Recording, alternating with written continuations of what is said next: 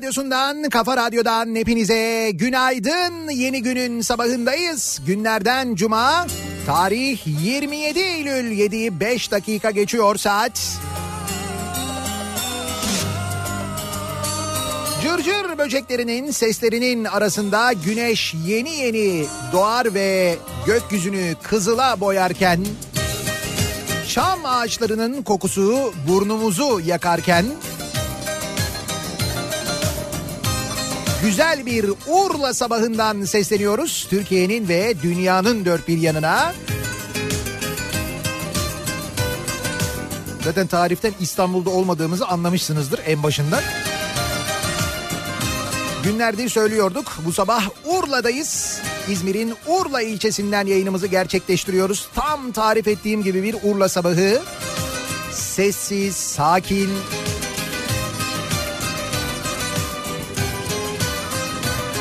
temiz hava, durgun bir deniz, çarşaf gibi bir deniz, serin ama öyle ısırmayan serinlikte bir sabah.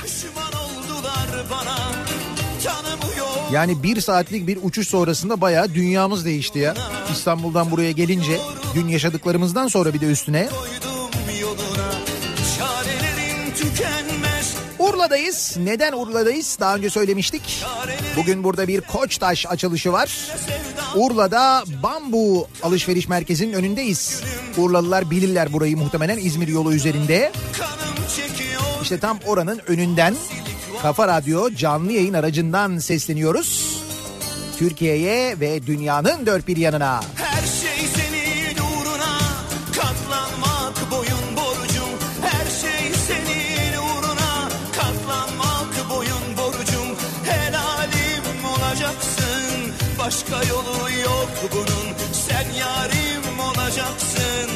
başka yolu yok bunun. Her şey senin uğruna katlanmak boyun borcum. Her şey senin uğruna katlanmak boyun borcum. Helalim olacaksın başka yolu yok bunun. Sen yarim olacaksın başka yolu yok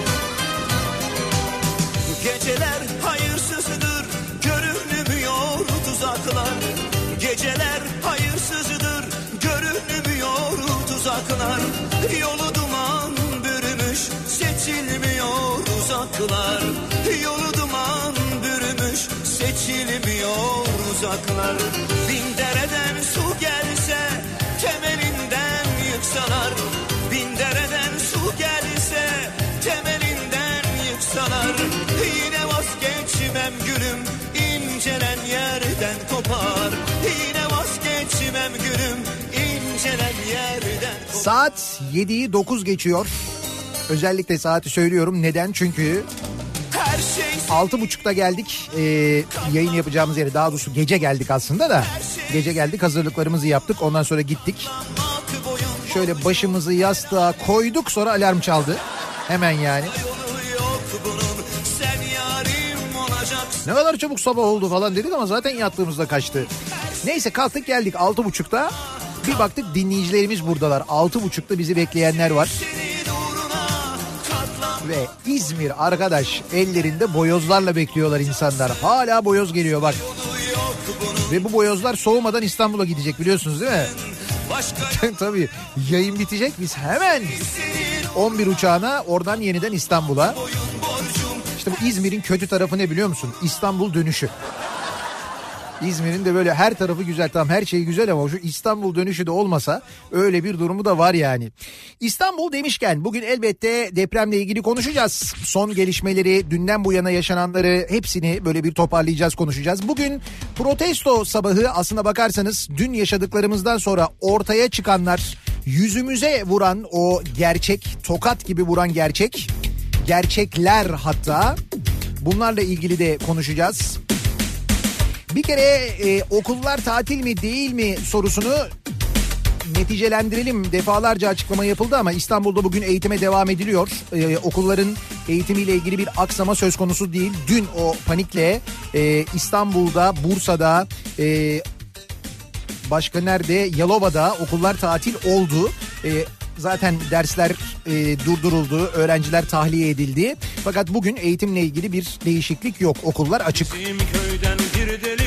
Ha, veliler tedirgin, tedirgin olan insanlar var. Haklılar tedirgin olmakta. O nedenle ben göndermem çocuğumu diyenler de var.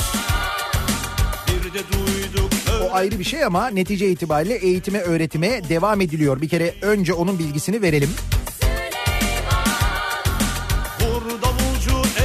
Sabah sabah güne başlarken iyi bir haber verelim. Dün gece yarısından sonra çünkü bundan sonra vereceğim haberler pek iyi değil de o yüzden hani bakıyorum iyi haber ne var ne var ne var diye. Benzinde indirim oldu dün gece yarısından sonra benzinin litresinde Sofrayı kur 25 kuruş indirim oldu. Hatta 26 kuruş oldu da bunun 25'i pompa fiyatlarına yansıdı. Bir kuruş bilin bakalım kime yansıdı.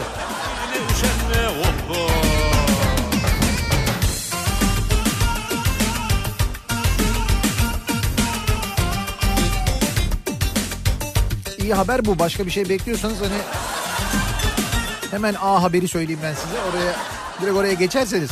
Arkadaş ne kadar çok A varmış ya. Ya dün neredeydik biz? Dün şeyde Türk Hava Yolları'nın bekleme salonunda. Bekliyoruz. İşte televizyon ekranları var orada. Televizyon ekranlarında tabii haber takip etmeye çalışıyoruz biz de ne oluyor ne bitiyor falan diye ekip olarak. A Haber açık. A Spor açık. A News açık. Yani B'ye geçilememiş. B yok yani bir türlü B'ye geçemiyor. NTV açıktı. Hadi yani hani ehveni şer zaten o da. Ehveni şer diyorum aslında çok iyi niyetli konuşuyorum. neler gördün TRT Haber tabii açık zaten. TRT World açık. Ve onu izlediğin zaman o baya baya süper böyle bayram havası. Hani bir şey yok. Ha var. Ee, hala şey haberleri var mesela işte CHP'nin kazandığı belediyelerdeki işte direniş devam ediyor. İşte AKP'li belediyeler önünden kaldırılan otobüslerle hareket eden biliyorsunuz onu değil mi? İstanbul'daki AKP'li ilçe belediyeleri önünden otobüslerle her sabah Saraçhane'ye götürülüyormuş. Gelmeyen bir liste tutuluyormuş, yoklama yapılıyormuş. Gelmeyenlere The name of the guy is Süleyman o da çıktı ortaya da işte. Şarkının burası turistler için Neden? Ve daha fenası dün şimdi bu deprem e, sonrasında Hoppa Şimdi düşünün ki e, büyük bir deprem bekliyoruz. İstanbul'da zaten böyle bir beklenti içindeyiz ve 1999'dan beri İstanbul'da hissettiğimiz en şiddetli sarsıntı bu. Bu kadar şiddetlisini İstanbul'da yaşamadık hatırlayınız. Bir de gündüz vakti yaşayınca bunu üstelik herkes işte işinde gücündeyken çocuklar okuldayken yaşayınca doğal olarak insanlar çok e, panik oldular. Şimdi böyle bir durumda e, ne olur? Yani ne işte İstanbul'da İstanbul özelinde konuştuğumuz için söylüyorum. Nüfus çünkü kalabalık İstanbul'da. E, ne olur? İstanbul'u yönetenler AKOM'da buluşurlar. Afet Koordinasyon Merkezi diye bir yer vardır İstanbul'da. İstanbullular bilirler. Ok Meydanı tem bağlantı yolunun üzerinde sol tarafta. İşte o AKOM'da buluşulur. AKOM'da vali orada olur, belediye başkanı orada olur. Bütün televizyon kanalları oradan canlı yayına geçer. Oradan İstanbul'un en yetkili isimleri açıklama yaparlar. Kimdir İstanbul'un en yetkili isimleri? İstanbul Büyükşehir Belediye Başkanı, İstanbul Valisi değil mi? En doğru bilgileri en yetkili isimlerden alırsın. Bu kadar basit aslında. Ve fakat e, dün İstanbul Büyükşehir Belediye Başkanı Akom'a hemen gittiği halde hemen Afet Koordinasyon Merkezi'ne geçtiği halde oradan hemen bilgiler aktarmaya başladığı halde ki biz bunları sosyal medyadan takip ediyoruz. Abi bakıyoruz televizyon kanallarına Ekrem İmamoğlu yok. Herkesi konuşturuyorlar bak herkes konuşuyor. O konuşuyor bu konuşuyor Cumhurbaşkanı yardımcısı konuşuyor bilmem ne bakanı konuşuyor. Arkadaş Büyükşehir Belediye Başkanı konuşmuyor konuşturmuyorlar adamı. Ya burada bile ya bak deprem olmuş ya daha bunun ötesi var mı yani deprem olmuş. E, Herkesin yüreği ağzında herkes doğru bilgi almaya çalışıyor.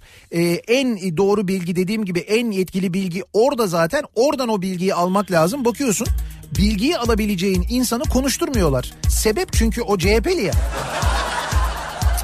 Ya bunu yapmayın ya.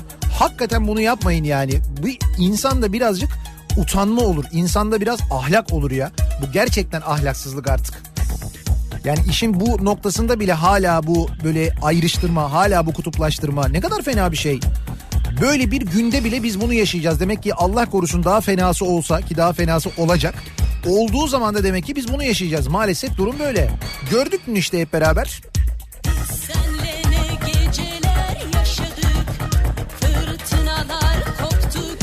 Gece boyu artçı sarsıntılar devam etti. Marmara Denizi'nde, Balıkesir'de dün yine e, Balıkesir'in ba- e, Balya ilçesi yakınlarında e, bir deprem meydana geldi. 3.2 büyüklüğünde Balıkesirliler hissettiler zannediyorum. Dün gecenin önemli sarsıntılarından bir tanesi buydu. Ee, yine Marmara'da hissedilen, İstanbul'da genel olarak hissedilen Kandilli'nin 4.3 olarak açıkladığı bir artçı sarsıntı var ki liste epey uzun artçı sarsıntılar sürüyor, devam ediyor. Bu nedenle tedirgin olanlar geceyi dışarıda geçirdiler. Parklardan, bahçelerden gelen fotoğraflar var. İşte sabah olmuş insanlar şu anda toplanıyorlar. Parklarda, bahçelerde uyuyanlar toplanıyorlar ve evlerine gidiyorlar şu anda. seni seni 99 depremi sonrası yaşadığımız manzaraların benzerlerini şu anda yaşıyoruz, görüyoruz.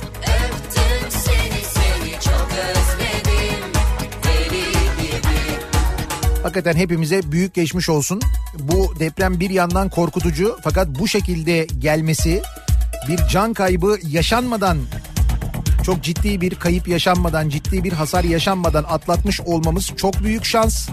Ayrıca depremin bize kendini hatırlatması, böyle bir uyarıda, bu şekilde bir uyarıda bulunması da bence büyük şans. Şimdi bu uyarıdan ders alınacak mı? Kimler ders alacak? Çünkü ders alması gerekenler çok net bir şekilde ortada. Herkese bir ders var. Devlete de var, vatandaşa da var. GSM operatörlerine kesim var. Ne oldu drone muron? He? Çok süperdi o reklam filmi böyle uçuyorlardı uçuyorlardı falan. Ne oldu? Abi onları şarja takmayı unutmuşuz biz ya. Herhalde öyle bir şey oldu.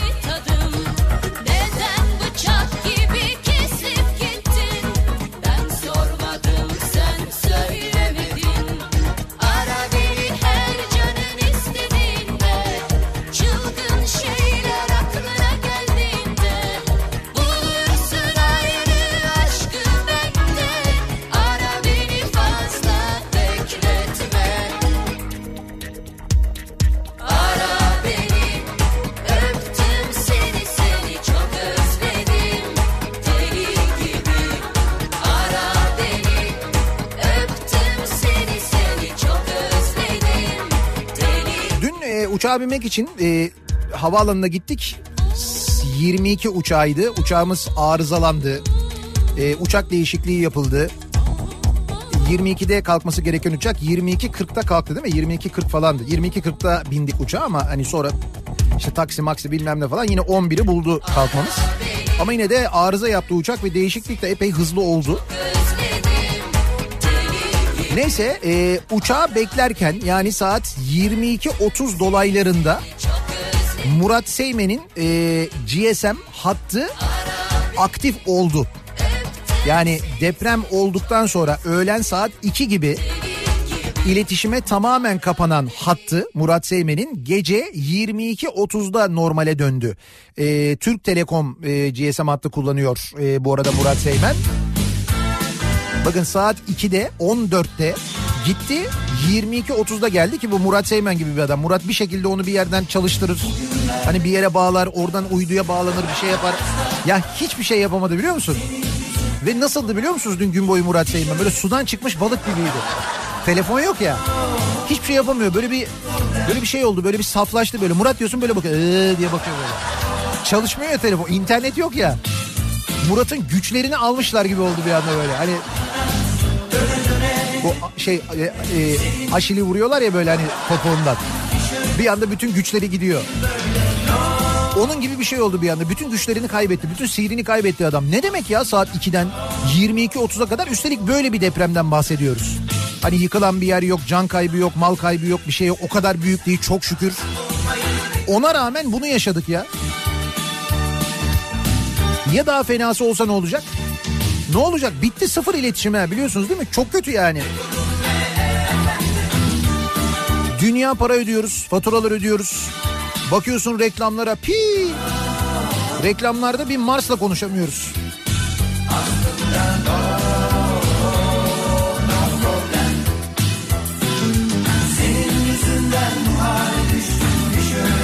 İlk defa Murat Seymen şey diyemedi ya. Çözeriz diyemedi biliyor musun? Muratçım ne yapacaksın diyorum böyle bakıyor. Ne o? Ha diğer hatlar falan. Tabii diğer hatlara geçti. Diğer GSM operatörlerine geçti. Hiç bilmediğimiz telefonlar çıkardı ortaya. Dur hiç bilmediğimiz demeyeyim şimdi ortalığı bulandırmayayım. Bizim WhatsApp hattımız. WhatsApp hattımızı falan kullandı ya. Onu aktif hale getirdi falan böyle. Yine bir şeyler yaptı bakma. Bir lehim yapmadı ama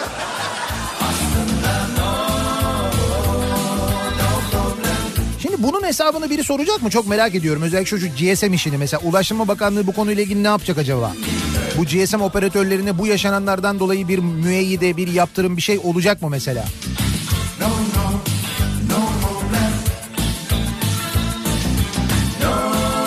Bence bugünden tezi yok bir soruşturma başlatılıp kesin. Neyle ilgili soruşturma başlatılır? Evet alkollü içecek firmalarının yurt dışı hesaplarına girme konusunda başlattığımız çalışmalar deprem ona bakacağız ya deprem. Ona bakarız yani. Önce şunu bir yasaklayalım.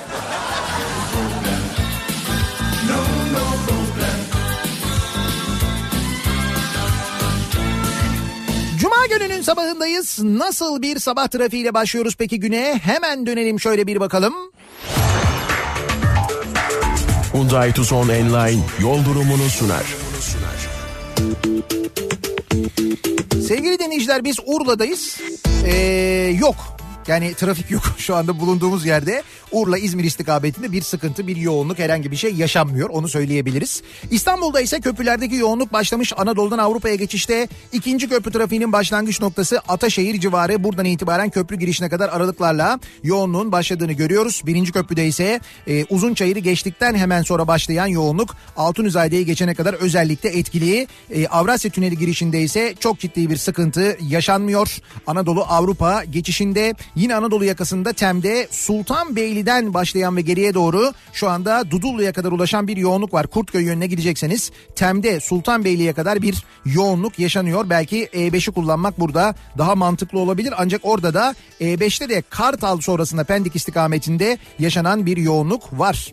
Avrupa yakasında Tem'de Bahçeşehir tarafı trafiği başlamış. Bahçeşehir Altınşehir arasında yoğunluk var. Altınşehir sonrası açık trafik. E, Tem'de çok ciddi bir sıkıntı yok henüz. E5'i kullanacak olanlar içinse Avcılar girişi Küçükçekmece arası trafiği olmuş. Bu noktayı geçtikten sonra E5'te şimdilik akıcı trafik Merter sonrası giderek yoğunlaşıyor.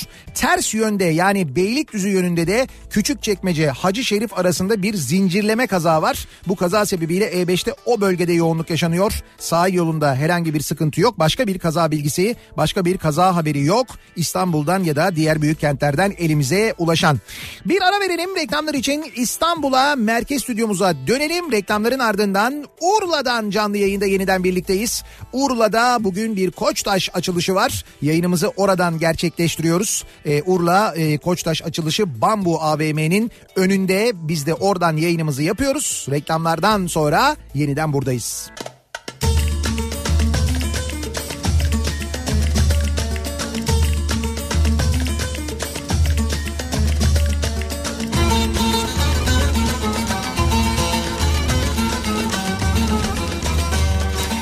Kafa Radyo'da Türkiye'nin en kafa radyosunda devam ediyor. Daiki'nin sunduğu Nihat'la muhabbet. Ben Nihat Sırdar'la. Cuma gününün sabahındayız. Urla'dan canlı yayındayız. Urla'dan Kafa Radyo canlı yayın aracından yayınımızı gerçekleştiriyoruz. Urla'da bulunan Bambu AVM'nin önündeyiz. Neden? Bugün burada bir Koçtaş Fix açılıyor çünkü. O sebeple buradayız. Dinleyicilerimiz buradalar. Reklam arasında görüştük. Nefesini yavrum kal 9'a kadar buradayız bekleriz. Akın akın dinleyicilerimiz gelirken bir yandan gökten adeta boyoz yağıyor. Epey büyük bir boyoz stoğuyla İstanbul'a döneceğimizi müjdeleyebilirim İstanbul'daki radyo çalışanı arkadaşlarıma.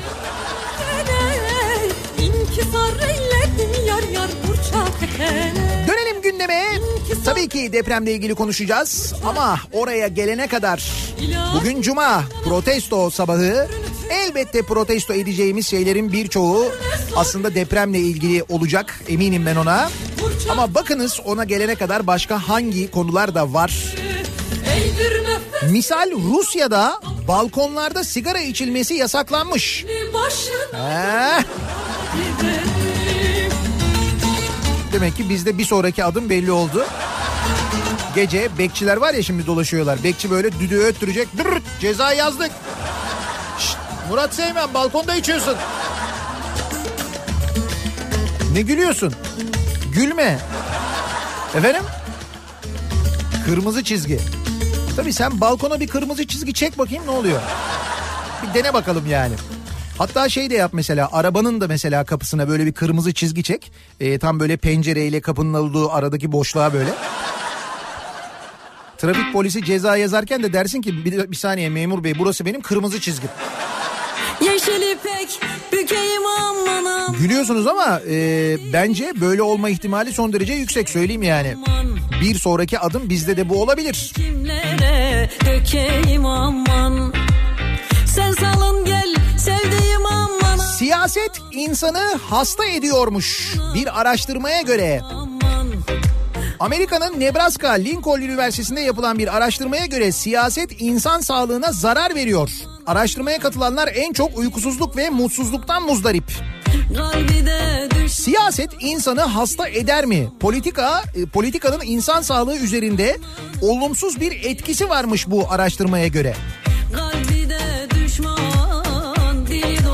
Şimdi burada e, politikanın insan sağlığı ve insan bedeni üzerindeki zararlarından bahsederken işte mesela kendi siyasi görüşlerine aykırı fikirler savunulduğunda işte delirenden tutun da siyaset sebebiyle kontrolünü kaybettiğini söyleyenler gibi kimi böyle duygusal etkilerinden bahsediyor. Ben size siyasetin insan sağlığı üzerinde nasıl etkili olduğunu çok daha bariz bir örnekle Türkiye'den bir örnekle göstereceğim. Aman gel ispatlayacağım daha doğrusu. Şimdi e, akademisyen Bülent Şık dün bir yıl 3 ay hapis cezasına çarptırıldı. Neden biliyor musunuz? Bakın neden çarptırıldığını söyleyeyim.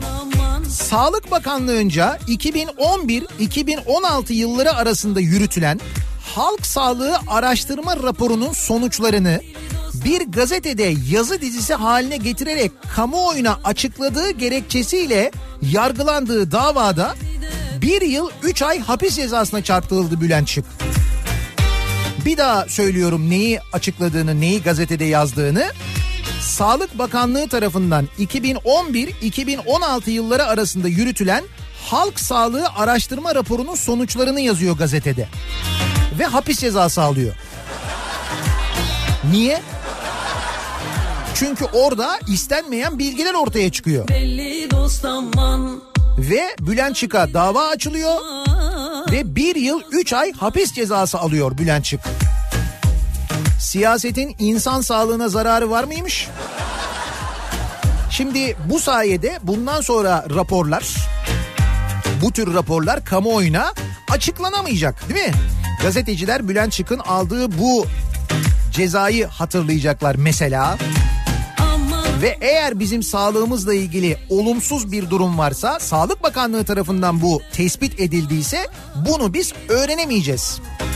Bülent Şık gibi bir gazeteci, Bülent Şık gibi bir akademisyen bulamazsak eğer.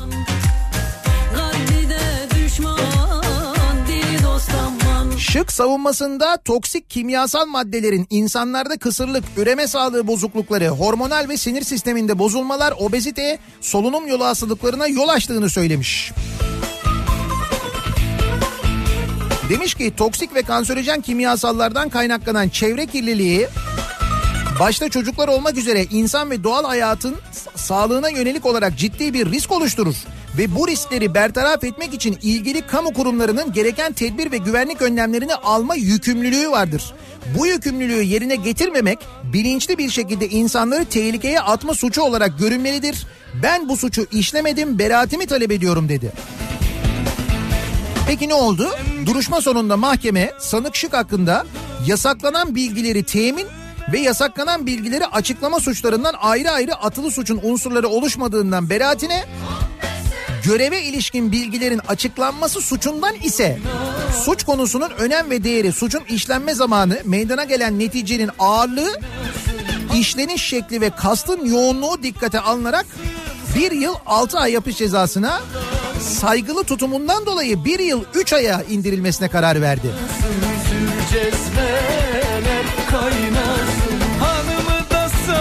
Demek ki siyaset insan sağlığına zararlıymış değil mi? Mesela biz şunu da mı öğrenemeyeceğiz? Mesela bu haber yapıldığı için de mi acaba bu haberi yapan gazeteciler benzer e, e, mahkumiyetlerle karşı karşıya kalacaklar. Sayıştay raporlarını konuşuyoruz günlerdir biliyorsunuz değil mi? Ve Sayıştay'ın Sağlık Bakanlığı'na ilişkin 2018 denetim raporuna göre bakın az önceki çalışmayı da Sağlık Bakanlığı yapmıştı. Sağlık Bakanlığı'nın yaptığı çalışmayı haberleştirdiği için Bülent Şık bu cezayı almıştı. Sayıştay'ın Sağlık Bakanlığı'na ilişkin 2018 denetim raporuna göre aşı takip sistemini kullananların bazıları verileri eksik girdi ve okul çağındaki 63 bin çocuğa tarihi geçmiş aşı yapılmış. Bir daha söylüyorum okul çağındaki 63 bin çocuğa tarihi geçmiş aşı yapılmış. Sayıştay'ın tespitidir bu. Yalnız bu aralar bu Sayıştay biraz ipin ucunu kaçırdı. Ne oluyoruz ya? Bu Sayıştay her şeyi saymak zorunda mı canım?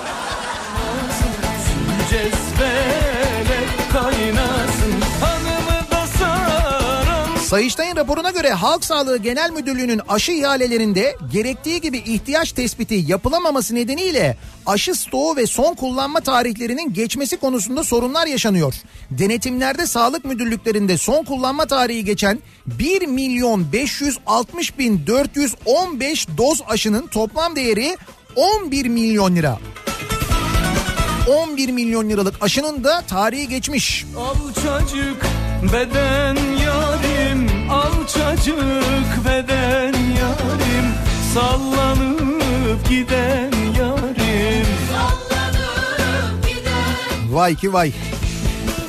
Böyle idare edilen sağlık kurumlarından biz Allah korusun büyük deprem sonrasında hizmet bekleyeceğiz öyle mi?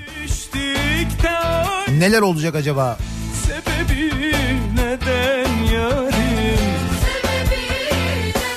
Sayıştay konusuna döneceğiz. Sayıştay raporları konusuna döneceğiz. Deprem konusuna döneceğiz ama bakın başka bir e, konu var.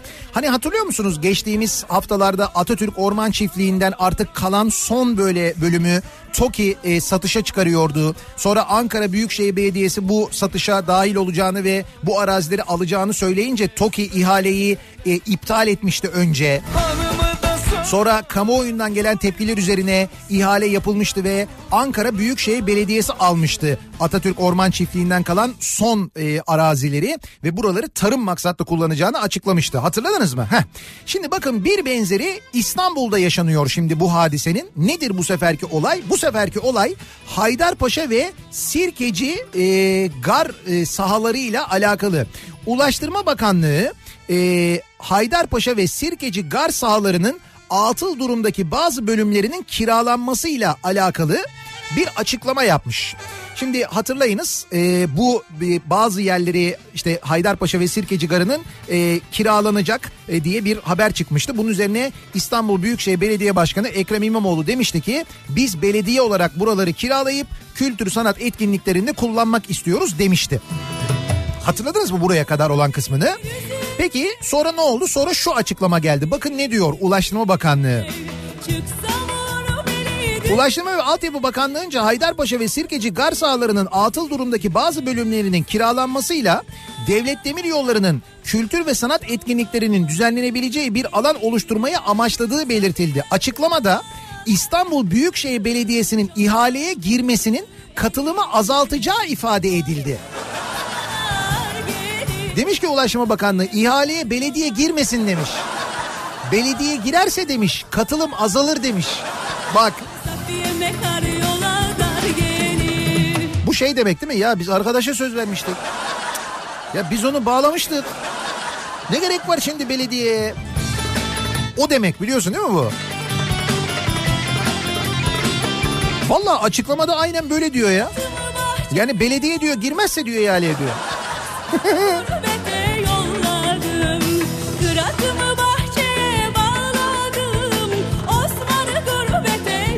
Ekrem'e su yok. İş o noktaya doğru gidiyor farkındasınız değil mi? Üç gün üç gece ağladım Osman gurbetten dönünce Dönelim Sayıştay'a, Sayıştay raporlarına. Şimdi bu Sayıştay raporlarıyla da aslına bakarsanız yavaş yavaş deprem gündemine doğru geliyoruz. Gelir Bakanlık genç çiftçiyi, genç çiftçi de devleti kazıklamış. Bakanlık genç çiftçiye, genç çiftçi bakanlığa. Sayıştay raporuna göre bakanlık hastalıklı hayvanları ithal ederek genç çiftçilere vermiş. Genç çiftçilerden bazıları ise yasak olmasına rağmen hayvanları ellerinden çıkarmış ve yerine aldıkları hayvanları yakın akrabalarından satın almış gibi göstermiş. Koyun ne demiş bu duruma? Haberde onunla ilgili bir şey yok. Ona, ona sormamışlar siz ne diyorsunuz ne düşünüyorsunuz diye. Keşke ona da sorsalarmış aslında. Kimin eli kimin cebinde belli değil ya.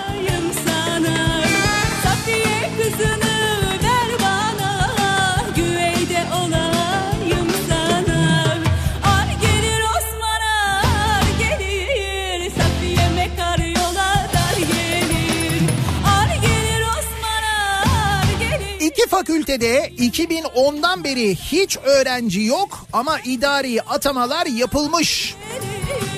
Bu da bir başka Sayıştay raporu. Sayıştay Bursa Teknik Üniversitesi e, Teknik Üniversitesi'ne ilişkin raporunda üniversitenin iki fakültesinde 2010 yılından beri hiç öğrenci olmadığını 2010 diyor bakın 9 yıl buna rağmen idari atamaların yapılmaya devam ettiğini tespit etmiş. Raporda bu durumun kamu zararına yol açtığı vurgulanmış. Yani hastanenin şey hastane diyorum üniversitenin öğrencisi yok ama kadrosu var. 9 yıldır hiç öğrenci yok yani öyle mi? Peki ne yapıyor oradaki arkadaşlar? Hani öğrenci de yok yani bina var okul var falan. Dizi izliyorlar herhalde. Sorsan o ben o diziyi izledim ya. Peaky Blinders izlemedin mi demiş Süper dizi. Tuz gibi yarama buz gibi bir sen Peki şimdi biz bu GSM operatörleriyle ilgili kimden e, bir şey bekleyeceğiz? Sayıştay mı acaba şu anda? Yani benim şu anda gözümde en böyle hani en azından başvurabileceğimiz kurum Sayıştay gibi görünüyor. Çünkü Sayıştay sayıyor. Baksana aşıları saymışlar, işte öğretim görevlilerini saymışlar, koyunları saymışlar. Ne varsa saymışlar adamlar yani. deyince oluyor Misal Ulaştırma Bakanlığı Haydarpaşa ve Sirkeci ihalelerine İstanbul Belediyesi'ni almamakla uğraşacağına bu GSM operatörlerinin yetersizliğiyle uğraşsa ya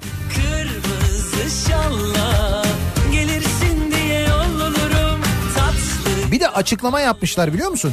Türk Telekom ve Turkcell'den mobil hatlardaki kesintiye ilişkin açıklama. şalla Türk Telekom demiş ki sabit ses, geniş bant ve fiber altyapısında herhangi bir kesinti ve sorun bulunmadığını duyurmuş. Aa Murat Seymen delirdi. Sana diyor bir sorun yok diyor. Ya bırak eski telefonları kullanıyorsunuz dandik dandik. E telefonlarınız yüzünden oluyor. Telefonunuzda sorun var sizin. Yok Türk Telekom'da bir sorun falan. Ya ben şahidim ya. Saat 14'te adamın hattı gitti. Deprem olduğunda gitti. Ben şahidim. 22.30'da geldi. 22.30'da çalıştı tekrar. Ve dün akşam yayınında konuşuyoruz geçtim İstanbul'daki depremi ya Kastamonu'dan dinleyici yazıyor burada çalışmıyor GSM hatları çalışmıyor şey internet çalışmıyor diye Mersin'den yazıyor insanlar bütün Türkiye'de gitti sistem ve bu neden kaynaklanıyor biliyor musunuz? Bu da aslında neticede dönüp dolaşıp Türk Telekom'a geliyor dayanıyor. Niye? Çünkü Türkiye'de bakın fiber altyapısı hala gelişmiş değil. Yeteri kadar gelişmiş değil. Bunun sebebi de Türk Telekom. Türk Telekom genel olarak bu konuda hakim durumda ve diğer rakiplerinin, diğer firmaların fiber altyapı döşemesine müsaade etmiyor. Ke- Kendi hakim durumunu kullanıyor. Bununla ilgili GSM şirketleri de diğer telekom şirketleri de sürekli şikayette bulunuyorlar. Ulaştırma Bakanlığı'na sürekli başvuruda bulunuyorlar. Mesela dün bizde fiber e, vardı. Fiber altyapıda hakikaten bir problem yoktu. Bizim e, radyoda kullandığımız internette, radyo yayınlarında herhangi bir aksaklık yaşamadık. Biz tamamen şeyle alakalı, fiber altyapının e, aksamamasıyla alakalı. Ve bizim çok acil böyle bir altyapı belki de hani çok böyle gerçekten sağlam yani önce Marmara bölgesinden başlayarak Türkiye'nin geneline yayılan bir fiber altyapı kurmamız gerekiyor. Bunu çok acil yapmamız gerekiyor hem de. Çünkü gelen uyarılar, depremle ilgili gelen uyarılar gerçekten çok önemli uyarılar. İstanbul Teknik Üniversitesi'nden yapılan bir uyarı. Şimdi herkesin aklındaki soru İstanbul'da daha doğrusu Marmara Denizi'nde dün meydana gelen deprem e, acaba e, beklenen büyük depremin habercisi midir? Bir grup uzman diyor ki bunun onunla alakası yok. Onun daha olmasına 25-30 sene var. Bir grup uzman da diyor ki ki işte burada İTÜ'den gelen bir açıklama var mesela. Ee, İstanbul'daki depremin ardından birçok uzman görüş bildirerek çeşitli açıklamalarda bulundu. İstanbul Teknik Üniversitesi'nden Profesör Doktor Celal Şengör ve Profesör Doktor Sinan Özeren gibi deprem uzmanlarının da katkı sağladığı açıklamasında son iki günde meydana gelen 4.6 ve 5.7 büyüklüğündeki iki depremin tam kilitli Kumburgaz fay segmentinin uç noktasında olması durumun kritikliğine işaret etmektedir. Sismoloji verilerine dayanarak söz konusu iki deprem ve bunların ar- arasında gerçekleşen artçıların tamamının aynı mekanik kırılma süreci kapsamında gerçekleştiği sonucuna varılmıştır. Bilimsel göstergelere dayanarak mevcut sismik aktivitenin dikkatle takip edilmesi ve gerekli tedbirlerin alınması yönünde hareket edilmelidir şeklinde uyarıda bulunmuşlar. Yani diyorlar ki evet bu beklenen deprem depremle alakalı bir depremdir. Bu bir oradaki e, direncin oradaki baskının arttığını gösterir. Bu nedenle dikkatli olmak gerekir. Kaldı ki Naci Görür de benzer bir değerlendirmede bulunuyor.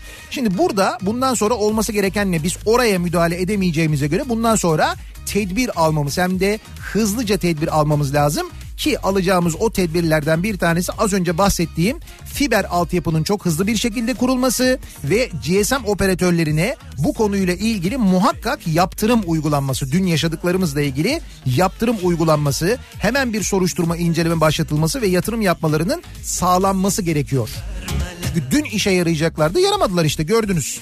İnsanlar haberleşemediler en fenası. Ve dün sadece bunu görmedik yani sadece iletişimle ilgili aksamanın ne kadar büyük olduğunu görmekle kalmadık. Dün gördük ki işte gündüz vakti bir deprem olduğunda insanlar iş yerlerinden çıktıklarında çocuklar okuldan çıktıklarında aileler mesela e, ne yapacaklarını bilemediler. Okullara ulaşmaya çalışanlar çocuklar bahçede ne olacak okullar tatil mi olacak nasıl alacağız bir anda trafik birbirine girdi İstanbul'da öğle saatinde öyle bir kaos yaşandı ki hiçbir yer yıkılmamıştı çok şükür. Ona rağmen bir kaos yaşandı trafik birbirine girdi ve gördük ki bu arada o 99 depreminden sonra bize anlatılan toplanma alanları yalan olmuş meğerse. Nitekim e, Ekrem İmamoğlu e, canlı yayında toplanma alanları ile ilgili 99 depreminden sonra çok konuşuldu deprem toplanma alanları. İlk olarak bir tespit yapılmış İstanbul'da 470 büyük alan tespit edilmiş 99 depreminden sonra. Ve ne yazık ki bu büyük toplanma alanlarının sadece 77'si kalmış. Diğerleri yapıya dönüşmüş. Diğerleri rezidans oldu yani işte. Öyle on binlerce toplanma alanı var falan öyle bir şey yok. Bunu bizzat İstanbul Belediye Başkanı da söylüyor aynı zamanda. Peki bu toplanma alanları ne oldu? Bakın şimdi bu toplanma alanlarının ne olduğunu yazan bir gazeteci vardı. Bir tane toplanma alanının ne olduğunu yazdı ve o gazeteci iki yıl boyunca yargılandı. Bundan haberiniz var mıydı? Ki ben radyo programımda bu konudan bahsetmiştim. Uzun yıllardır dinleyenler hatırlayacaklardır.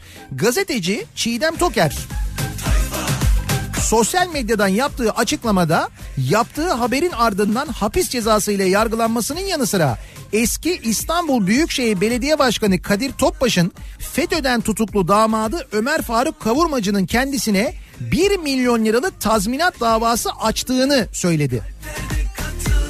Bakın davayı açan kim? Peki neyi yazmış Çiğdem Toker? Neden kendisine bu dava açılmış ve iki yıl boyunca yargılanmış? Konu şu.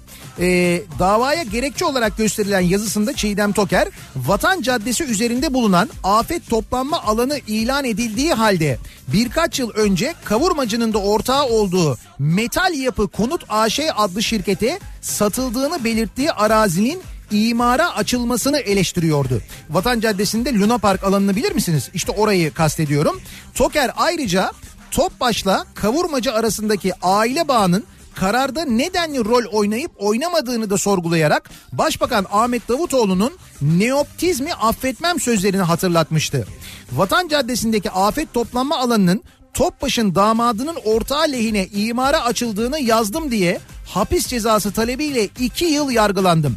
Kavurmacı 1 milyon lira tazminat davası açtı. Mahkeme Fatih Belediyesi'nden imara açma kararını 3 kez istedi. Belediye bu kararı göndermedi demiş. Hani ne oldu o toplanma alanları diyorsunuz ya böyle oldu o toplanma alanları. O toplanma alanlarının ne olduğunu yazanın da başına bunlar geldi. Bunlardan haberiniz var mıydı mesela? Sonra ne oldu? Sonra şimdi FETÖ'den içeride. Kadir Topbaş ortada yok. Damat içeride. Metal yapı bu metal yapı şey değil mi? Doğa kolejlerini satın alan şu anda doğa kolejleri batıyor.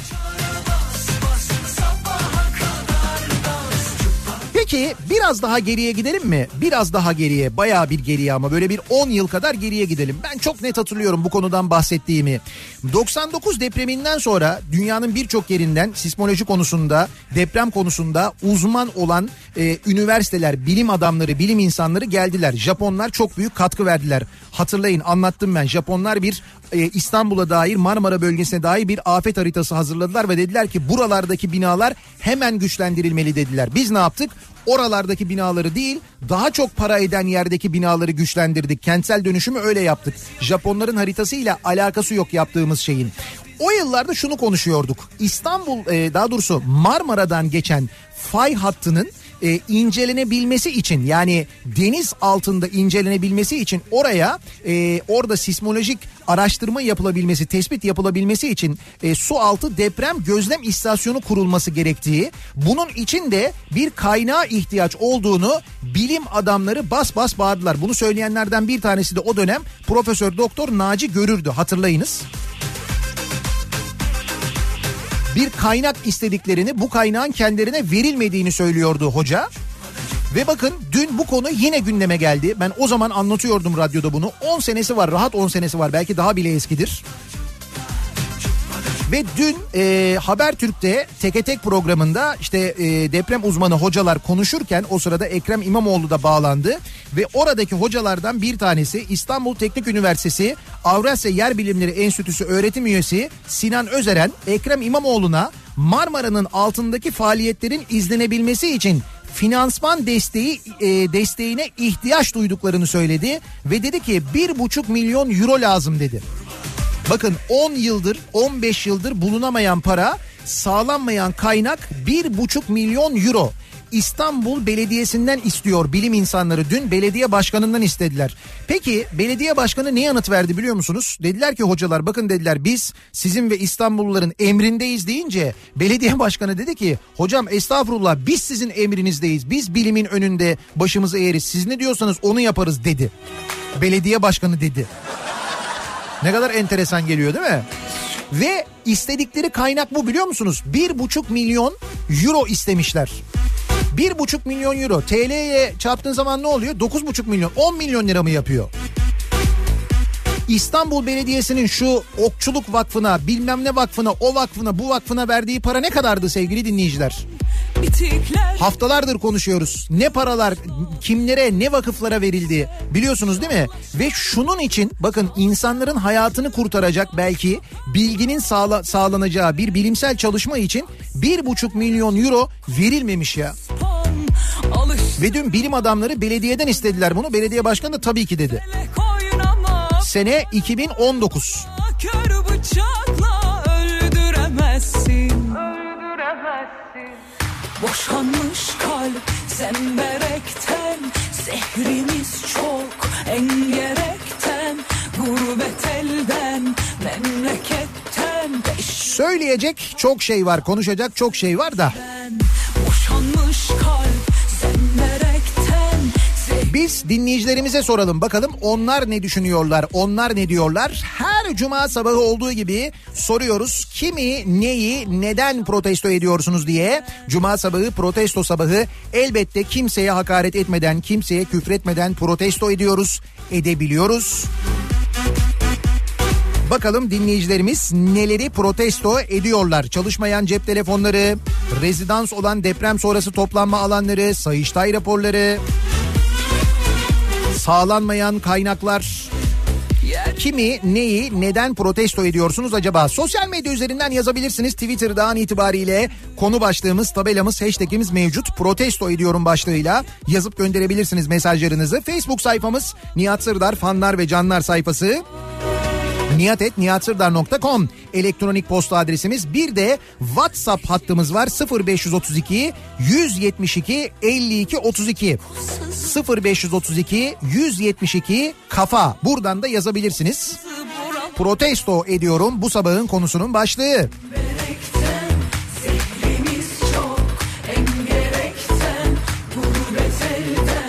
protesto ederken biz o sırada yayınımızı Urla'dan gerçekleştirirken Urla'daki Koçtaş Fix'in önünden yayınımızı gerçekleştirirken ki bugün açılıyor Koçtaş Fix.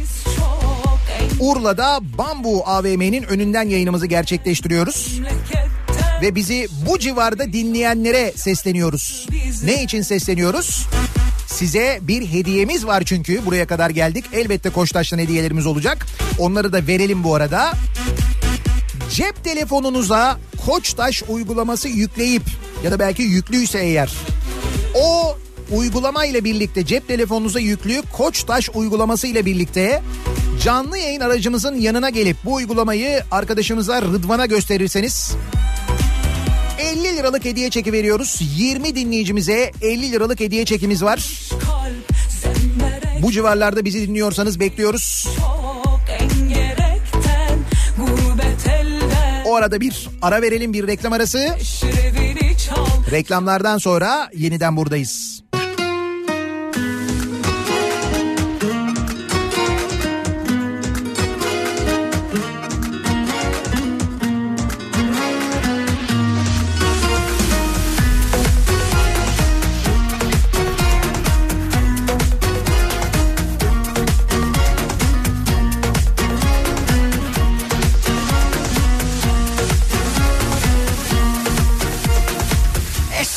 Yer saçlarına vurur Tarifi imkansızım savrulur Bir o yana bir bu yana gün ağrırken Baygın uyur Açılmışlar geliyor düğmeler Süzülür boynundan Kafa Radyo'da Türkiye'nin en kafa radyosunda devam ediyor. Daiki'nin sunduğu Nihat'la muhabbet. Ben Nihat Sırdar'la Cuma gününün sabahındayız. mı? 8'i 6 dakika geçiyor saat. Urla'dan canlı yayındayız. İzmir'deyiz. Dışarısı çok kalabalık gerçekten de o nedenle biraz geciktim. Kusura bakmayın.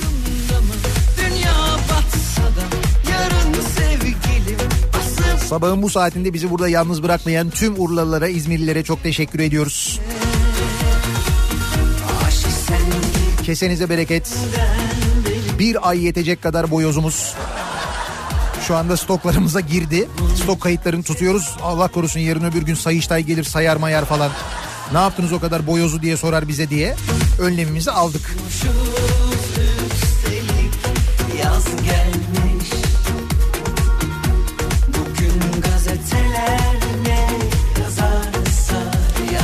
Cuma gününün sabahındayız soruyoruz dinleyicilerimize kimi, neyi, neden protesto ediyorsunuz diye.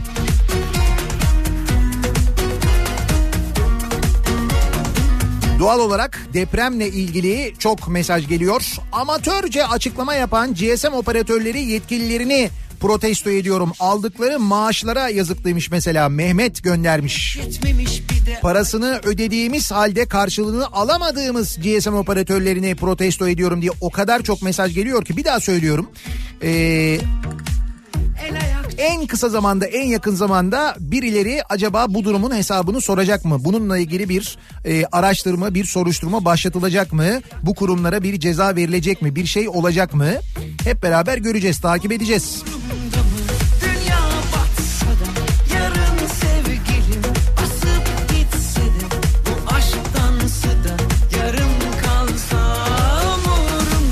Gencecik bir insanın amansız hastalıkla mücadelesine saygı duymak yerine hayasızca yorum yapanları protesto ediyorum diyor Kemal göndermiş. İşte o aynı hayasızca yorum yapanların dün deprem sonrası yazdıklarını da gördük. Yine neler neler ne saçma sapan cümleler ne saçma sapan böyle hakikaten ne yediklerini, ne içtiklerini, nasıl nefes aldıklarını, nerelerinden oksijen tükettiklerini merak ettiğimiz tiplerin bir de yazmayı da biliyorlar ama yazıyorlar yani. Dün yazdıkları deprem sonrasında yazdıkları gerçekten of of yani bir ce- öyle bir cehaletin içindeyiz ki öyle böyle değil böyle gırtlağımıza kadar cehaletin içindeyiz çok fena. De 25 yıldır İstanbul'u 17 yıldır ülkeyi yönetip depreme karşı önlem almayanları protesto ediyorum. Yandaş medyanın safa yatması da ayrı bir protesto nedeni. Tabii bugün baktığın zaman oralarda hiç konuyla alakalı bir şey yok. Hani şu yapılmadı bu yapılmadı bilmem ne falan yok.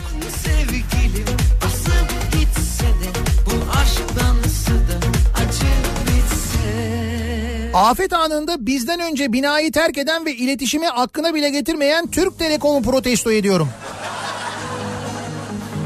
Hani bu şey var ya bazı görüntülerde mesela e, diş hekimi e, o sırada bir operasyon yapıyor. E, diş hekimi önce kaçıyor hastadan. Hastayı hastayı orada bırakıyor kaçıyor. Tabii böylesini yapan da var ama bir başka görüntüde de bakıyorsun. e, mesela hasta yine koltukta e, diş hekimi hastasıyla birlikte kalıyor. Yanındakiler kaçıyor. Yardımcı olan kaçıyor oradaki hemşire kaçıyor falan. bütün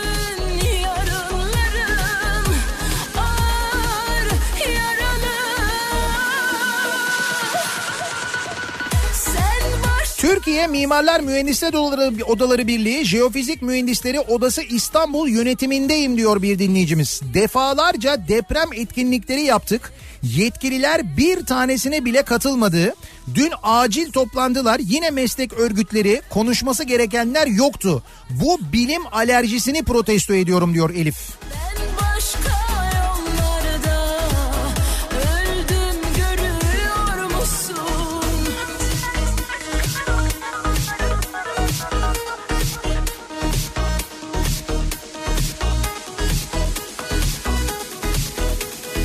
Yaşanan depremle ilgili neredeyse saat başı halkı bilgilendirmeye çalışan ama aynı partiden değil diye Ekrem İmamoğlu'na sansür uygulayan havuz kanallarını protesto ediyorum diyor bir dinleyicimiz. Programın başında da söylediğim gibi işin bu noktasına da siyaset karıştı. Dün Ekrem İmamoğlu açıklamalar yaparken bu açıklamaları haber kanalları görmediler. Niye? Çünkü İmamoğlu yapıyordu açıklamayı diye. İstanbul'un belediye başkanı Afet Koordinasyon Merkezi'nde dün depremle ilgili açıklama yapıyor. Bakıyorsun televizyon kanallarında o yok. Kim var? İşte bilmem ne bakanı konuşuyor, bilmem ne konuşuyor falan.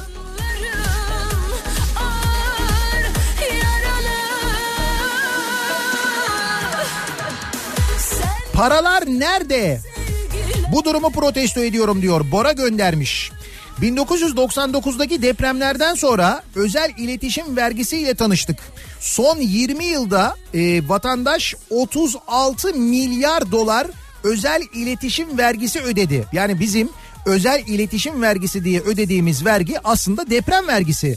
Deprem vergisi diye başladı. Sonra dediler ki bir seferlik bir süre alınacak sonra alınmayacak denildi. Sonra süresiz hale getirildi ve ismi özel iletişim vergisi oldu. 20 yılda 36 milyar dolar ödemişiz özel iletişim vergisi olarak sevgili dinleyiciler ve iletişime en çok ihtiyaç duyduğumuz anda iletişim kuramadık. Peki ne oldu bu paralar? Bunu sormuştuk daha önce hatırlarsanız. Deprem vergileri ne oldu diye. Dönemin Maliye Bakanı ne demişti? Duble yol yaptık o paralarla demişti. Ne iyi oldu değil mi duble yol yapılması bak dün gördük. Ee, o paralarla duble yol yapılınca ne kadar çok işimize yaradı.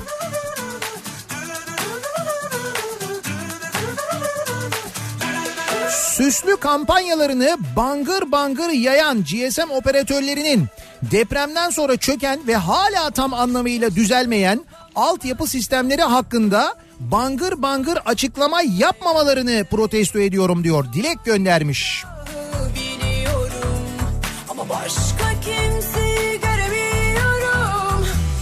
Deprem için bilim insanlarına istenen kaynağı vermeyip Okçuluk Vakfı'na aktarılan milyonları protesto ediyorum. Diyor mesela Rüya göndermiş. Benimle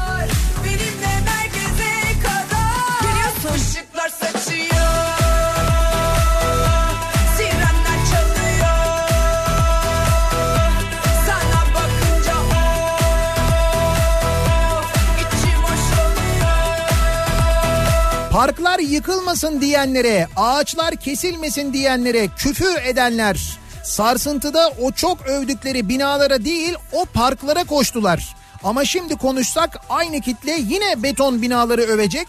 Ben de bu durumu protesto ediyorum diyor Fatma.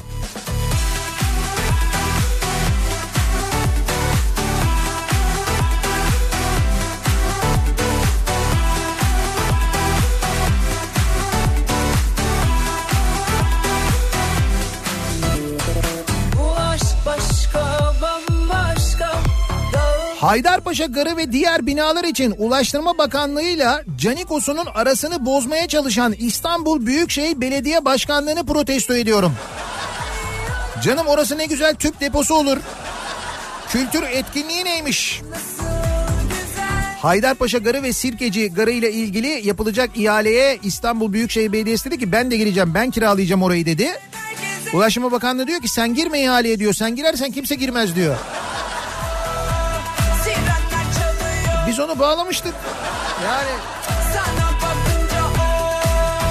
ya bu arada Sirkeci Garı demişken ben buradan bir kere daha söylemek istiyorum. Gerçi şimdi işleri başlarından aşkın ama belki İstanbul'da bu raylı sistem e, sistemin başına gelen yöneticiler duyuyorlardır, dinliyorlardır.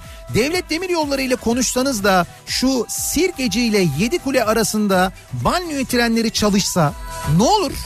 Yani istasyonlar var, ray sistemi var, altyapı hazır, her şey var. E vagonlar da var işte ne olur o vagonlar bir elden geçecek. Hepi topu o. O vagonlar kullanılır ne olur o kadar büyük sürate de ihtiyaç yok. Ne olur mesela Sirkeci ile Yedikule arasında o trenler çalışsa arada kaç tane istasyon var o bölgede yaşayan yüz binlerce insan var nüfus var. Marmaray diyorsun ama Sirkeci istasyonu var. Yeni Kapı istasyonu var. Sonra bakıyorsun Kazlı Çeşme var. Başka istasyonda inemiyorsun. Halbuki orada Can Kurtaran var, Kumkapı var, Yeni Kapı var, Samatya var. Neden kullanılmıyor? Neden o trenler ve o yol hazır ya her şey var yani. Bomboş duruyor o istasyonlar kullanılsa ya.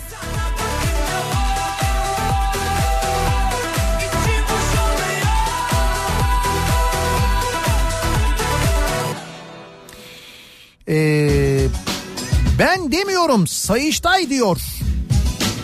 Sayıştay ne diyor?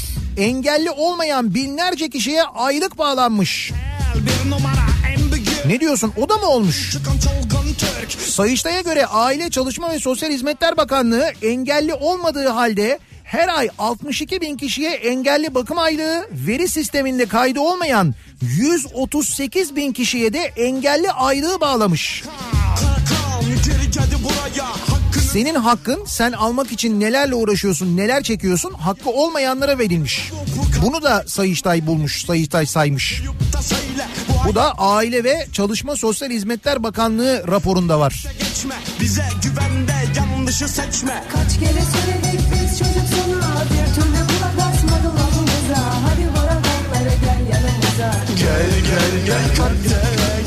Biz zamanında bu kartele katılacaktık. Hata ettik 95. 95 kartel direkt gelir sana. Ve şu anda RGA konuşmakta yerine şu anda Nihat SDR konuşmakta olacaktı. Olmadı işte gördün mü bak. Ve şu anda RGA konuşmakta Kartel yan yana can cana beraber Almanya'nın caddelerinden al sana haber. Durum beter bak kartele saygı göster bomba Rap şeklinde geliyor ipucunu yaktık ateş devam ediyor Almanca bölümlerini ezbere söylüyor insanlar. 90'lar kafasında bildiğin gibi değil. Problemin çözümü bizde ve Haftaya Cuma Mersin'e geliyoruz bu arada bak. Kartel deyince aklıma geldi. üç köşesinde 90'lar kafası için Haftaya Cuma Jolly Joker Mersin'deyiz. Mersin, Tarsus, Adana o civarlardan dinliyorsanız Cuma gecesi bekleriz. Kaç kere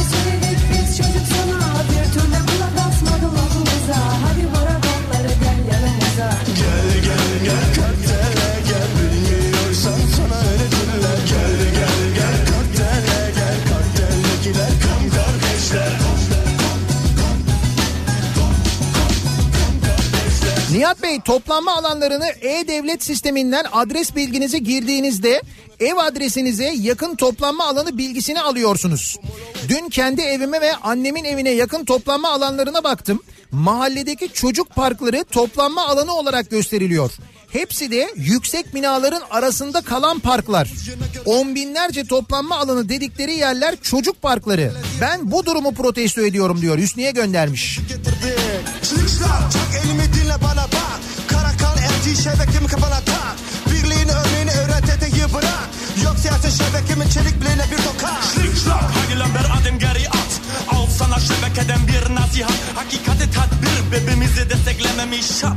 Fakat unutma bizi yaşatan Kaç kere tabiat. söyledik biz çocuk sana Bir türlü kulak asmadı lafımıza Hadi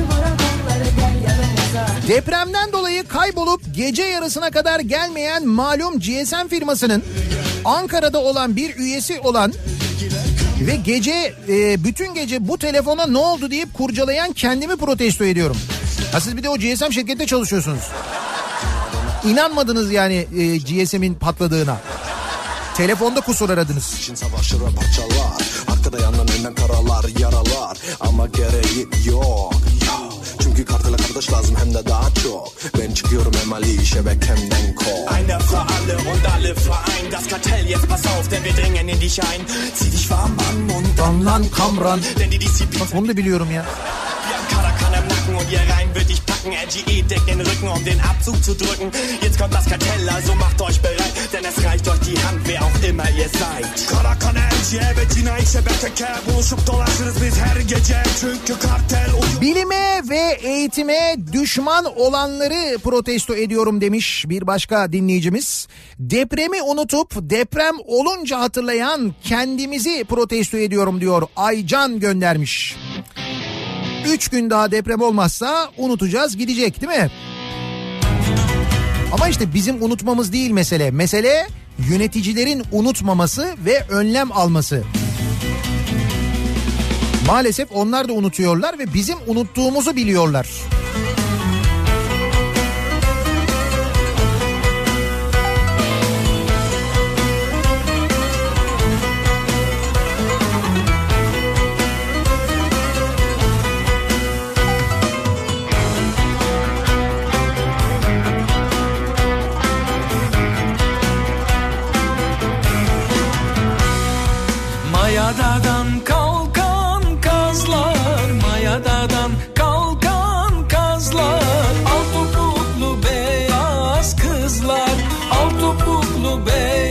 60 bin günü geçmiş aşının bilerek ve isteyerek çocuklarımıza yapılmasına sebep olanların alayını protesto ediyorum demiş bir dinleyicimiz.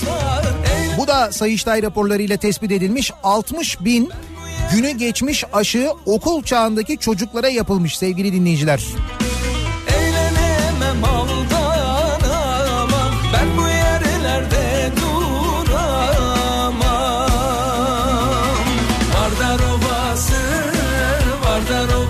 son babamdan saklayarak içtiğim sigarayı şimdi polisten saklayarak içiyorum. Bana bana nostalji yaşatan yetkilileri protesto ediyorum. Hocam vallahi içmedim ya. E bu koku ne? Vallahi memur bey yani arkadaş vardı o işte indi şimdi.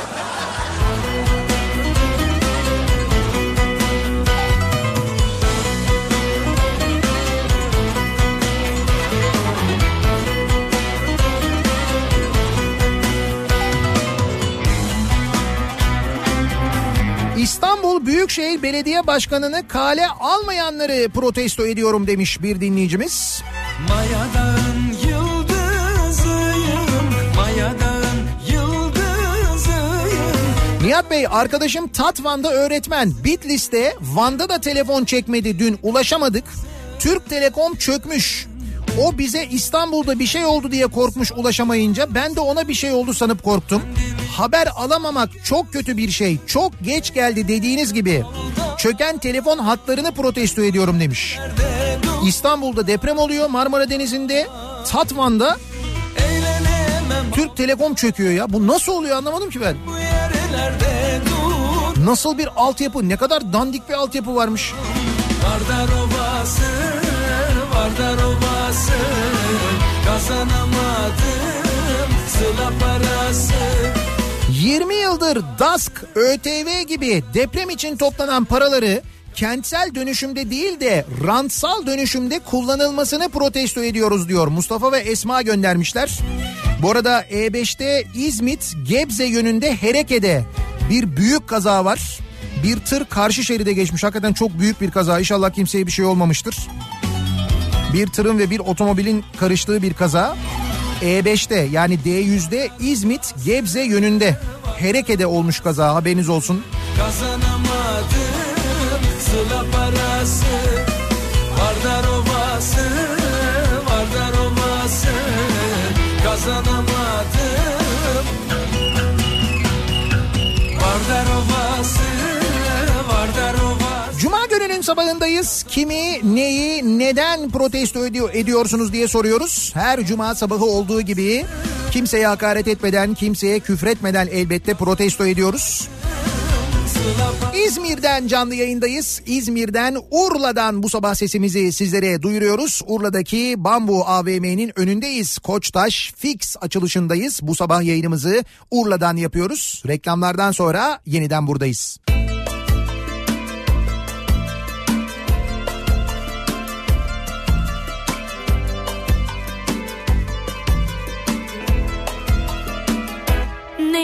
sessizliği bu böyle içimi delip geçti Niyetin beni terk etmekse beni gerçekten hiç ettin Kafa Radyo'da Türkiye'nin en kafa radyosunda devam ediyor. Daiki'nin sunduğu Nihat'la muhabbet. Ben Nihat Sırdar'la Cuma gününün sabahındayız. Beni söyle Urla'dan canlı yayındayız. İzmir'in Urla ilçesindeyiz bu sabah. Kafa Radyo canlı yayın aracıyla. Çok güzel bir Urla sabahındayız. Onu söyleyebilirim hava olarak, yer olarak, konum olarak. Ve o kadar güzel insanlar geliyorlar ki bu sabah yanımıza ne güzel.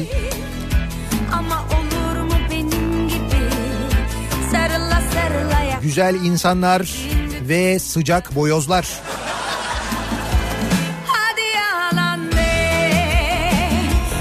Boyoz bulamamayı protesto ediyorum diyor Ankara'dan bir dinleyicimiz.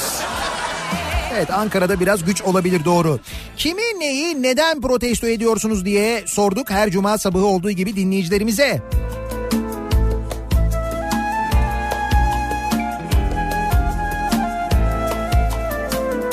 Neyin sessizliği bu böyle içimi delip geçti 99 depremini yaşamış bir insan olarak olayın ciddiyetini anlayamayan genç yaşlı herkesi protesto ediyorum. Önlem alınmadıysa ki alınmadı keşke her yeri yıkıp gezi parkı yapsak diyeceksiniz. Durum o kadar vahim diyor İlker göndermiş. çıkardın telaş 20 yıl geçmiş 99 depreminin üzerinden 20 sene ve 20 senede geldiğimiz noktaya bakınız. Sarıla GSM operatörlerine kızanları protesto ediyorum diyor Erman. Her telefonu eline alan konuşacak diye bir şey yok. Ya? Ne haber?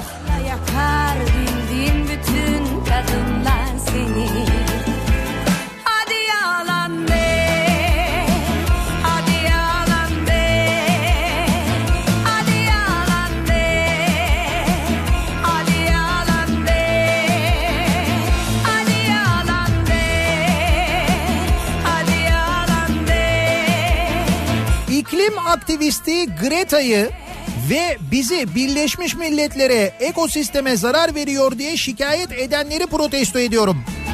Poşeti parayla alıyoruz daha ne yapalım? Değil mi? Greta'ya da kabahat buldular biliyorsun. Dış mihrak dediler. Tabii canım.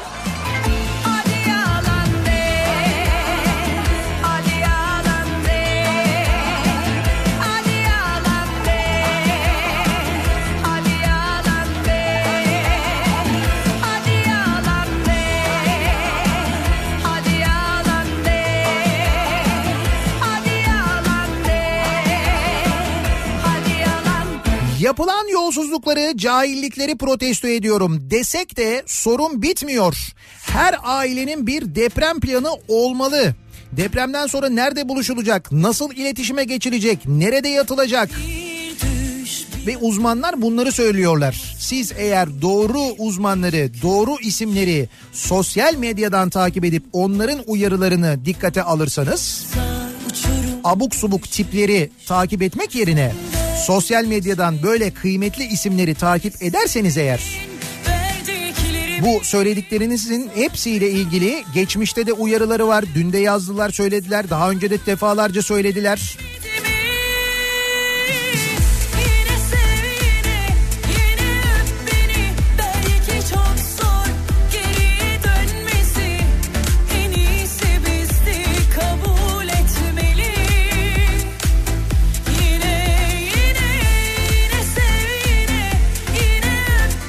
Gönderdiğim cep telefonu mesajlarının iletildi raporlarının bugün sabah 8 gibi gelmesini protesto ediyorum diyor Barış.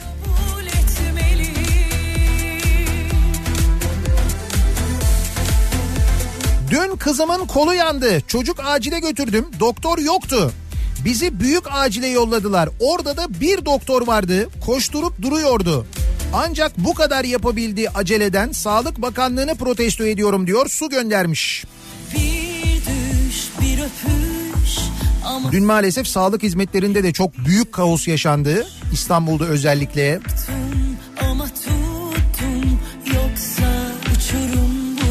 Abuk subuk mesajlar göndererek insanları galeyana getirmeye çalışanları protesto ediyorum diyor bir dinleyicimiz ki haklı. Dün WhatsApp üzerinden öyle saçma sapan mesajlar, ses kayıtları ve bunu bilerek yapıyorlar biliyor musunuz? Bunun yayılacağını biliyorlar. İnsanların birbirlerine göndereceğini biliyorlar. Buna rağmen insanları sokaklara dökebileceklerini bildikleri halde bunu yapıyorlar. Ne için yapıyorlar bunu peki? Nedir mesela bundan ne keyif alıyorlar acaba? Ya bir insanın gerçekten e, bir manyak olması lazım hakikaten böyle bir şey yapması için. Bunun üzerinden insanları galeyana getirmek için, bunun şakasını yapması için bir insanın gerçekten deli olması lazım yani.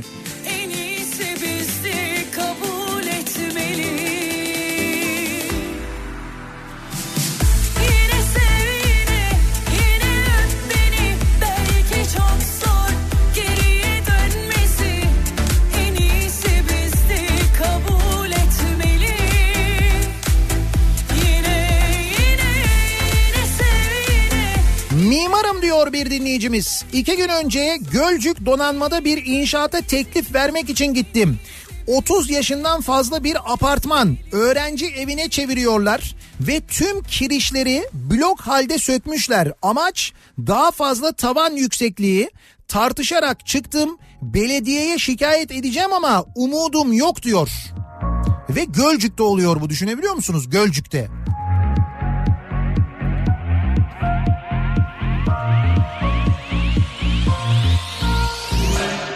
Bakalım ben retweetledim belki İzmit Büyükşehir Belediyesi ya da Gölcük Belediyesi birileri ilgilenir. İzmir'deyiz. Urla'dan yayınımızı gerçekleştiriyoruz bu sabah. Neden? Çünkü burada şu anda yayınımızı yaptığımız yerde bir Koçtaş Fix mağazası açıldı. Urlalılar için. Urla'da Bambu Alışveriş Merkezi'nde bir Koçtaş Fix var artık haberiniz olsun. Ve e, Koçtaş Fix'te neler var nelere ulaşabilirsiniz? 83. mağazası bu mağaza Koçtaş'ın e, Türkiye'deki 83. mağazası olduğu Bambu AVM'deki bu mağaza. E, Koçtaş'ın mahalledeki hali Koçtaş Fix. E, bir kere e, Koçtaş.com.tr üzerinden ve Koçtaş mağazaları üzerinden ve artık çok daha fazla yerde olan Koçtaş Fix mağazaları üzerinden Koçtaş'a ulaşmak artık çok daha kolay. Ayrıca Koçtaş mağazalarında ve buraya geldiğinizde Fix'te yani Koçtaş Fix'te ulaşabileceğiniz kiosk ekranları var. E, bu kiosk ekranlarından Koçtaş Fix'te bulamadığınız ürünleri bulabiliyor. Siparişini hemen o anda orada verebiliyor, satın alabiliyor ve buraya yani bu Koçtaş Fix mağazasına ücretsiz gelmesini sağlayabiliyorsunuz. Sonra gelip mağazadan teslim alabiliyorsunuz. Böyle bir imkanınız da var aynı zamanda. Mahalleli formatındaki mağazalarıyla müşterilerinin bahçeden banyoya, boyadan el aletlerini bütün ürün gruplarındaki ihtiyaçlarını hemen karşılamayı hedefliyor Koçtaş. 80 binden fazla ürünü de oradaki o kiosk ekranlarından temin edebiliyorsunuz. Bir de Koçtaş uygulaması var. Az önce dinleyicilerimizin bize getirip telefonlarında gösterdiği ve kendilerine 50 liralık hediye çeki kazandıran o Koçtaş uygulaması. Kullanması son derece kolay. 7-24 ulaşım ve hızlı alışveriş yapabiliyorsunuz. İster mağazadan teslim alabiliyorsunuz. Koçtaş uygulamasından aldığınız ürünleri isterseniz evinize teslim oluyor. Uygulamaya özel kampanya ve indirimler oluyor. Dijital katalogları oradan görebiliyorsunuz. En yakınınızdaki mağazayı yine Koçtaş uygulamasından bulabiliyorsunuz. Ayrıca Koçtaş mağazalarını gezerken uygulamaya barkodu e, okutarak barkod okuyucuyla ürünün özelliklerine de kolayca ulaşabiliyorsunuz. En uygun markaları en e, uygun fiyatlarla en iyi markaları bulabiliyorsunuz tüm Koçtaş'larda. Artık Urla'da var Koçtaş Fix. Kovaladım kaçmadı çıkmadı İyi ki olmadı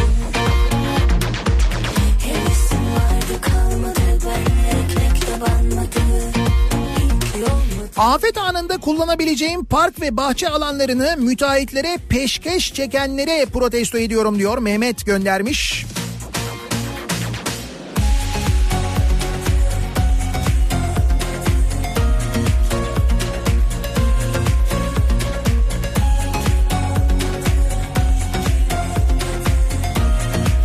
Sayıştay'a bir şarkı yazmayan sanat camiasını protesto ediyorum. Bu Sayıştay'ın başına gelecek bir iş var ama dur bakalım. Ne saymışlar yalnız belli değil ya. Bir ara verelim reklamlar için İstanbul'a merkez stüdyomuza dönelim. Reklamlardan sonra Urla'dan canlı yayında yeniden birlikteyiz.